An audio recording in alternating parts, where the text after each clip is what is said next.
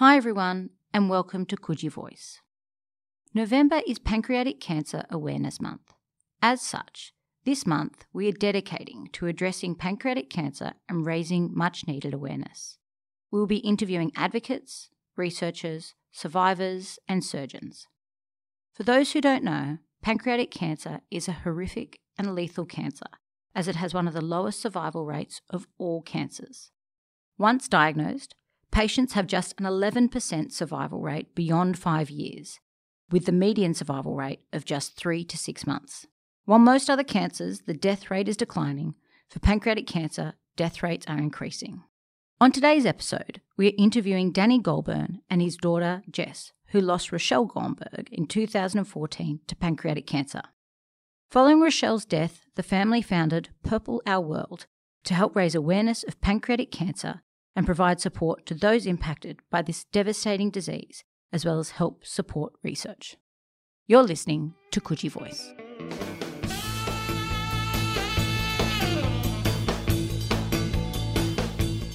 we basically decided not to be a charity as such. So Purple Our World is simply a social media movement to raise awareness of this, I believe, forgotten cancer.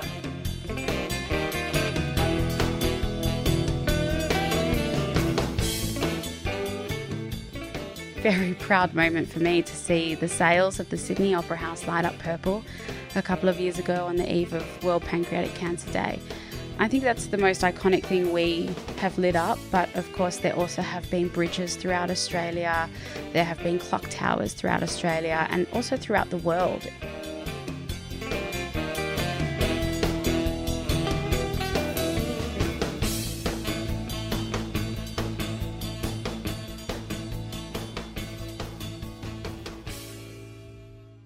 Danny and Jess, welcome to Coogee Voice. Now, before we get into talking about Purple Our World, you both live in the eastern suburbs. What do you love most about living in the east?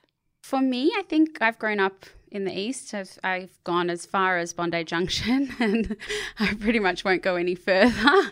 For me, it always draws back to my family. That's where my family is. That's where my grandparents are and my great aunts and uncles, and we're all in our little eastern suburbs bubble. But then, of course, you can't go past the beaches. um, I did grow up on Bondi Beach, but now coming to this side a little bit more, I'm I'm very partial to Centennial Park. It's on my doorstep, and I love it. Danny. Well, very much the same. I uh, grew up in the eastern suburbs, um, from Rose Bay to Bellevue Hill to North Bondi, back to Vaucluse, back to Bellevue Hill. Always very, very close to the beach. I remember going back to my teenage years, and I, I literally grew up on Bondi rather than Coogee. I'm sorry. I grew up in Bronte, so it's fine. so let's start at the beginning. Tell us about Purple Our World. Why did you start it? My wife passed away uh, a bit over six years ago, Rochelle. Basically, went through we, we went through 16 months of, of treatment. It's quite unique in terms of that sort of period of time. It's usually months, sometimes even weeks people pass from diagnosis to death, and we were very fortunate in some respects to have 16 months. Following that, the family got together and we decided that we needed to do something. But when the family got together, um, we basically decided not to be a charity as such. So Purple Our World is simply a social media movement to raise awareness of this, I believe, forgotten cancer, a cancer that's that's neglected basically. And so we formed the social media movement simply to, to raise awareness. We've partnered with the uh, charities in that space. So if people approach us about making donations to the cause, we refer them to the to our charity partners. It's simply a question of making people aware of this cancer, and from awareness, hopefully funding will arrive and uh, funding will be made, and that further research can be made. So really, it's it's it, that's the reason why Purple Our World was was formed. Jess, you got anything to add to that? Yeah, I think, you know, as two daughters who lost their mum to, ca- to pancreatic cancer, we've very much developed in the social media age and we knew that that's how people get their news. Nowadays, that's how they get their information. And for us, it was very important to have an outlet to let go of our grief and, and, and help people, I guess. I have always been the loud sister. My sister is a bit more, a bit more quiet, a bit more subdued. And we recognize there that families grieve differently, even within their own little family unit. So we wanted to help other families out there have an outlet and have someone they could talk to because sometimes it's easier to talk to a stranger than it is to talk to your best friend. So we very much see our role as the voice of patients and those we've lost because we're prepared to talk about it and there are a lot of people who aren't. So we'll help out. We'll do our we'll do our little bit. Let's talk about awareness. My father passed away from pancreatic cancer. He, from diagnosis to the time that he passed away, was roughly three months, very short period. We knew so little about the cancer. Unlike breast cancer, where women are very much now taught to identify the signs, to do self assessments, there seems to not be that same level of awareness with pancreatic cancer. My first question is what are the barriers around awareness for this disease? I think uh, for a lot of people out there, the this the main symptoms are just very mundane and generic, and a lot of the times you're not going to think that back pain is a sign of pancreatic cancer. You're not going to think that a stomach pain is a sign, but when you put back pain and a stomach ache and some indigestion and perhaps some unexplained weight loss all together, and they're recurrent, then perhaps we need to start looking at something. And I think a big issue also is that the pancreas is just not something anyone ever thinks of. I'll admit we walked into the gastroenterologist's office and I was like, "Where is a pancreas? What is it? What does it do?" And and we had no idea what what it was when we first learned all about pancreatic cancer. So part of our role at Purple Our World and part of the global campaign for World Pancreatic Cancer Day is about educating everyone on the main symptoms. And, you know, it's our role as a community to make sure that we're all looking out for each other. And if someone comes up to me and says, you know, I've had a bit of back pain and, and I've suddenly lost all this weight, which is wonderful. You're like, mm, maybe it's not so wonderful. Maybe go and get checked. But I think, yeah, it's just not an organ that people think about normally. And I think that's a big barrier. And if I can add to that, basically, that most of the common cancers have a screening or prevention program, slip, slop, and slap. People are aware of the skin, so they get a spot, they go and see a dermatologist, get it checked out. Uh, you have a headache, it could lead to analysis in terms of a diagnosis of brain cancer.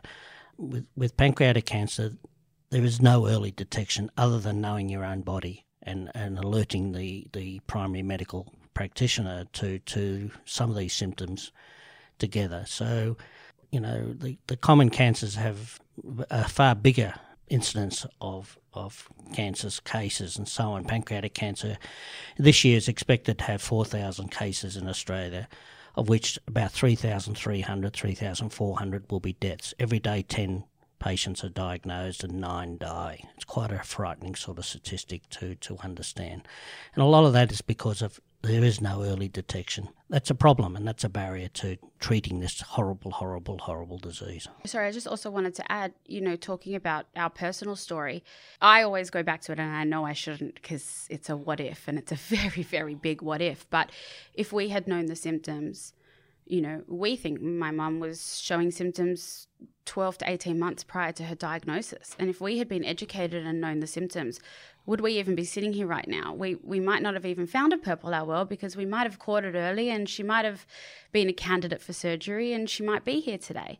And so for me that's also why just knowing the symptoms and knowing what to look for is so important because having that knowledge could save so many lives. Jess, I completely relate with what you're saying because I think back over the last few years of my father's life and how often he was tired, was stopping with back pain. His skin was a little bit yellow and eyes. And, you know, we just all thought, Dad's getting a little bit older. like I can't remember myself the last time I didn't have back pain or the last time I didn't wasn't a little bit tired. So the signs as you've said are quite innocuous, but it's about understanding and putting all these things together and saying, "Hey, if you see these signs or you're experiencing these signs or you're feeling these things in your body, even if it's a storm in a teacup, go and get checked, right? It's better to be safe than sorry. Yeah. As we're talking about raising awareness and early detection, why is it important? Well, it's obviously important because we obviously need to, awareness will lead to funding, greater funding, and so on. And if I can give you some good news, Marjorie, uh, I know it's not the same political f- colour that you are, but Minister Hunt federally has actually advised Cancer Australia to actually develop a national pancreatic cancer roadmap, and that's well on its way. I've been very fortunate to be appointed to the steering group, which is helping Cancer Australia. Cancer Australia being the federal government's body that looks after all things cancer. It's not a charity, as you know. And uh, hopefully that's going to lead to a, a roadmap about developing a continuum of care from early diagnosis to palliative care and providing the right questions need to be uh, asked and therefore finding out what answers are available and, and in order to mm, find a way forward in treatment of this of this cancer. I think also just in, in terms of the importance of raising awareness is Purple Our World was an inaugural member of the World Pancreatic Cancer Coalition, dad is now on the steering committee for the for the coalition, which consists of I think is it 90, 97 organizations from around the world. And I am currently the chair of the World Pancreatic Cancer Day Committee. And it goes back, I think, very nicely to the tagline for this year's campaign, which is it's about time. And knowing the symptoms, being aware, getting diagnosed early can give you that time that you need and that you want with your loved one. And we always say that as a family, we were lucky because we had 16 months with my mum. Whereas, you know, as we've said before, a lot of people get months. You had three months.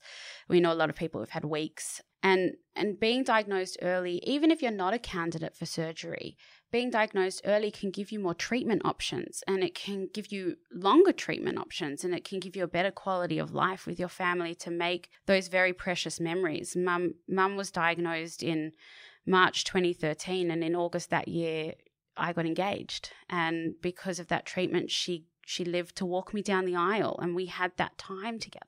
So knowing the symptoms and raising awareness it's about giving families those that time together to make those memories. Firstly, I just want to say, Danny, I don't care if your political persuasion is red, blue, green, or yellow. Any person who wants to support the funding um, and the advancement of pancreatic cancer and all cancers is someone that I want to support.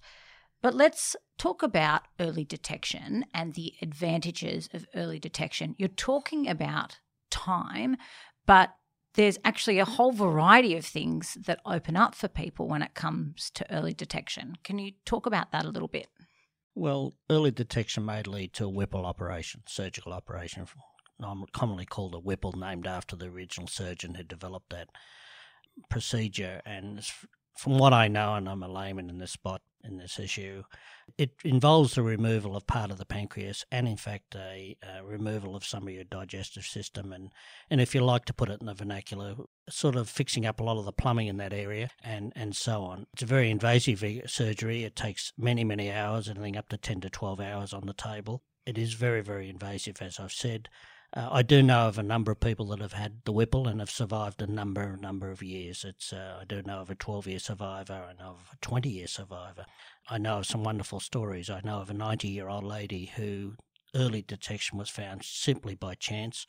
She had pneumonia and an x ray indicated a spot on the pancreas. When the x ray went a bit lower in her abdomen and geriatrician picked it up as pancreatic cancer, she had a Whipple at 90. And I think three or four months later, she was driving back driving her own car to Canberra to see friends. So it is something that's available if you get it early enough. The number of people that are having Whipples are increasing. The number of surgeons capable, because it's a very, very involved procedure. Not every surgeon can do it, but there are a number in Australia who are capable of doing it. If you get it early enough, then maybe um, surgery is an option. And just to reiterate to people, because awareness is really what this episode is about, what are the signs? So, the main signs that we talk about especially in terms of the World Pancreatic Cancer Day campaign, there are four main signs that we really hone in on, and it's stomach pain. Sorry, I should say persistent stomach pain, mid back pain, and the way a lot of patients describe it is if a woman thinks about where her bra line sits, that's where the mid back pain is. Is unexplained weight loss, which is you know a lot of people would rejoice about but you know if you're not doing anything and you're suddenly losing weight well then think about it. And jaundice which is a yellowing of the skin or the eyes. But then you've also got things like indigestion. You've got diabetes which is actually a risk factor and a symptom. You know you can suddenly develop diabetes and if you've got a whole range of other symptoms then there may be something there there's there's obviously also some risk factors that we all need to be aware of. You know, there are certain, as I said, diabetes. There are also certain ethnic groups. You know, all the other ones, obesity, smoking, those kinds of things. But there are definitely some very specific signs that we need to look for. But the key thing is that it needs to be persistent and it needs to to kind of all be happening at once. You know, you wouldn't want to rush to the doctor just because you've got a stomach ache, but we also don't want to scare people. but yeah, it is. There are some specific ones to look for. The BRCA gene mutation, there's a, a, relationship with that with pancreatic cancer as well as breast cancer. Um, about 10 to 12% of pancreatic cancer sufferers have a BRCA gene mutation. Just referred to ethnic groups, but it's it's actually more common in Ashkenazi Jews because of the BRCA gene, and believe it or not, in Afro American Afro Americans as well, but for a different gene mutation. So that's just an interesting sidelight. So if, there's also if you have two blood relationships that have actually died from pancreatic cancer, passed from pancreatic cancer, you should go and make that known to your to your medical practitioners. Since you've started Purple Our World, how has the landscape changed? Have things gotten better? I think look we can we can certainly you know see things improving. When when my mum was diagnosed the average survival was sitting around the 6% mark. Now it's finally finally in double digits sitting up around the 11% mark. Still too low but we are getting there and that's that's a difference in 6 years which is is pretty remarkable colloquially as well, I think we're just finding a lot more people are starting to open up about it and a lot more people are starting to talk about it. And I mean, we walk down the street and if you start talking to somebody about pancreatic cancer, they'll turn around and say, Oh, my so and so had that too. And all of a sudden, people are starting to talk about it more. And I think that's what's very special for us at Purple Our World is because that's what we want. That's, you know, my mom was very vocal about her diagnosis and everything she was going through. And there are some families who aren't, and, and we respect that. But if we can talk and if those who are willing to talk can talk, then I think it will only go up, which is which is really hopeful. I think also comparing that survival rate of 10.7% over the last five years uh, compared to the more common cancers in prostate, uh, breast, and colon cancer, they're all around about the over, well over 90% survival rate over five years. It really is a question of raising the awareness to convince people that it's our turn. It's our turn to get the funding, to get the research, to get the the results that are necessary. I think if funding is spent in the pancreatic cancer space, you could. I think the amount of funding that could be put to it can turn the dial significantly going forward. So there are advances in globally. There's a lot of research happening in the US, of course, and in Europe. But Australia actually boxes above its weight in that research, both at the Garvan and other institutes like the Lowy Institute at the University of New South Wales and uh, and so on. Also in Melbourne, there's a number of important research projects underway and clinical trials, I might add, through the uh, gastrointestinal trials group based at uh, Kinghorn, not at Kinghorn, at Lifehouse. Lifehouse. Thank you. Yeah. what you've spoken about is, I think, one of the challenges with pancreatic cancer. Unlike, say, breast cancer or bowel cancers, where you have a 90% survival rate, the survivors are the advocates. With pancreatic cancer, the advocates are generally those that are left behind who've been horribly traumatized by a horrific cancer that has been devastating to their family. So I firstly want to say thank you for being brave in terms of coming out and using your position to advocate because this is a cancer where it's the people that have passed away or the people that are left behind, the responsibility to advocate falls on their shoulders in order to do it. Just to end on a little bit of a lighter note, you're called Purple Our World. What are some of the fun things that you've been able to colour purple to help raise awareness? I, I like to tell this story because my family laughed at me when I sat down at our kitchen table. I'll, I'll never forget the first time we, we sat together. And, and Purple Our World really is just five, six, seven family members sitting around a kitchen table.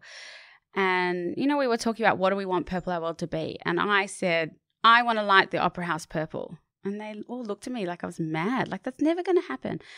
And eh, you know, we eh, we are part of the Australian Pancreatic Cancer Alliance with our with our charity partners, and it was a very, very, very proud moment for me to see the sails of the Sydney Opera House light up purple a couple of years ago on the eve of World Pancreatic Cancer Day. I think that's the most iconic thing we have lit up, but of course, there also have been bridges throughout Australia. There have been clock towers throughout Australia and also throughout the world. Eh, you know, there's this massive campaign of people around the world lighting up, some people are even lighting up their front gardens just so that the neighbors down the street say, Why are you lighting it up purple? And it's all about starting that conversation you know, go back to the World Pancreatic Cancer Coalition, of which 97 members of 35 different countries, and they are working towards very seriously this World Pancreatic Cancer Day, which this year is on the 19th of November. It's the third Thursday of every year.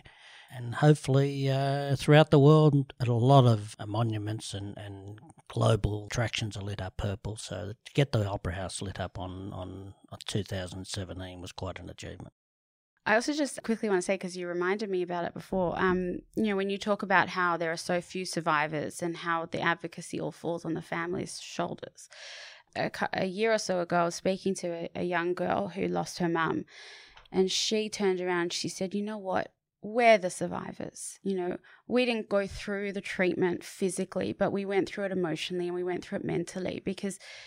Pancreatic cancer as a cancer is just such a brutal, aggressive, horrible cancer to go through and to watch a loved one go downhill so quickly, you're traumatized and you're in shock. And if you can get through those months, you know, with your loved one going through that treatment, then yes, you survived. And I think that that really resonated with me because that is something that's very important to me. My mum was very loud and an extrovert and we always talk about she was the life of the party and I always say she'd be so angry that she's not here yelling from the from the rooftops and I think as survivors, family members, we went through it.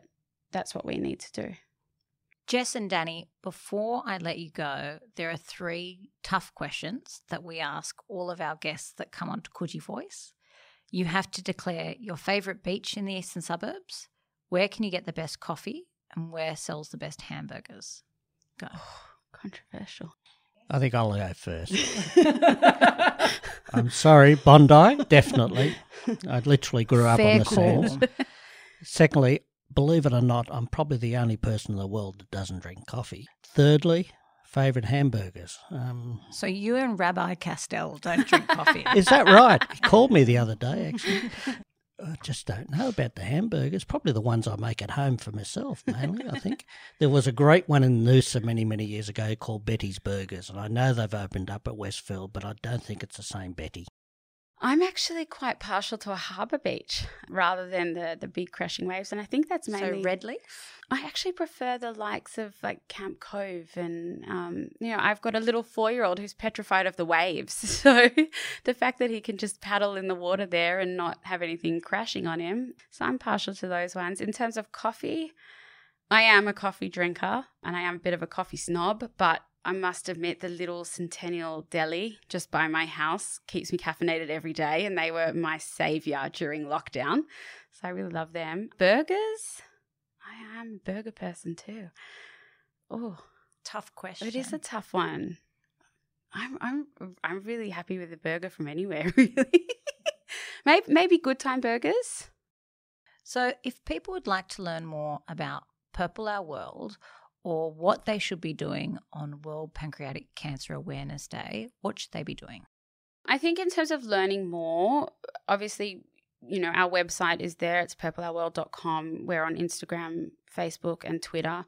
But in terms of learning about the day itself, I would definitely point people to the World Pancreatic Cancer Coalition website, which is worldpancreaticcancercoalition.org. In terms of what we need people to do on the day. We just need people to talk and, and wear something purple and put it up on social media and and and it's as easy as a caption of I'm wearing purple because I want to raise awareness for pancreatic cancer. And it doesn't need to be a fancy schmancy purple suit. It can be purple nails, it can be purple hair, it can be a purple scrunchie. You know, it's not massive. It's all about putting it on social media and sharing it to your networks, no matter if you've got one follower or 100,000 followers, because every follower counts. Danny, one more time. What are the signs? Signs are really the symptoms of pancreatic cancer. And as I just said, jaundice, stomach ache, stomach nausea, mid back pain, and and and um, unexplained weight loss. Unexplained weight loss. Thank you, Jess. and of course, there's others that are diabetes and so on. That, that's certainly a sign and a, a, a symptom and a risk. Danny and Jess, thank you for joining us on Coogee Voice. Thank you for having us. Thank you.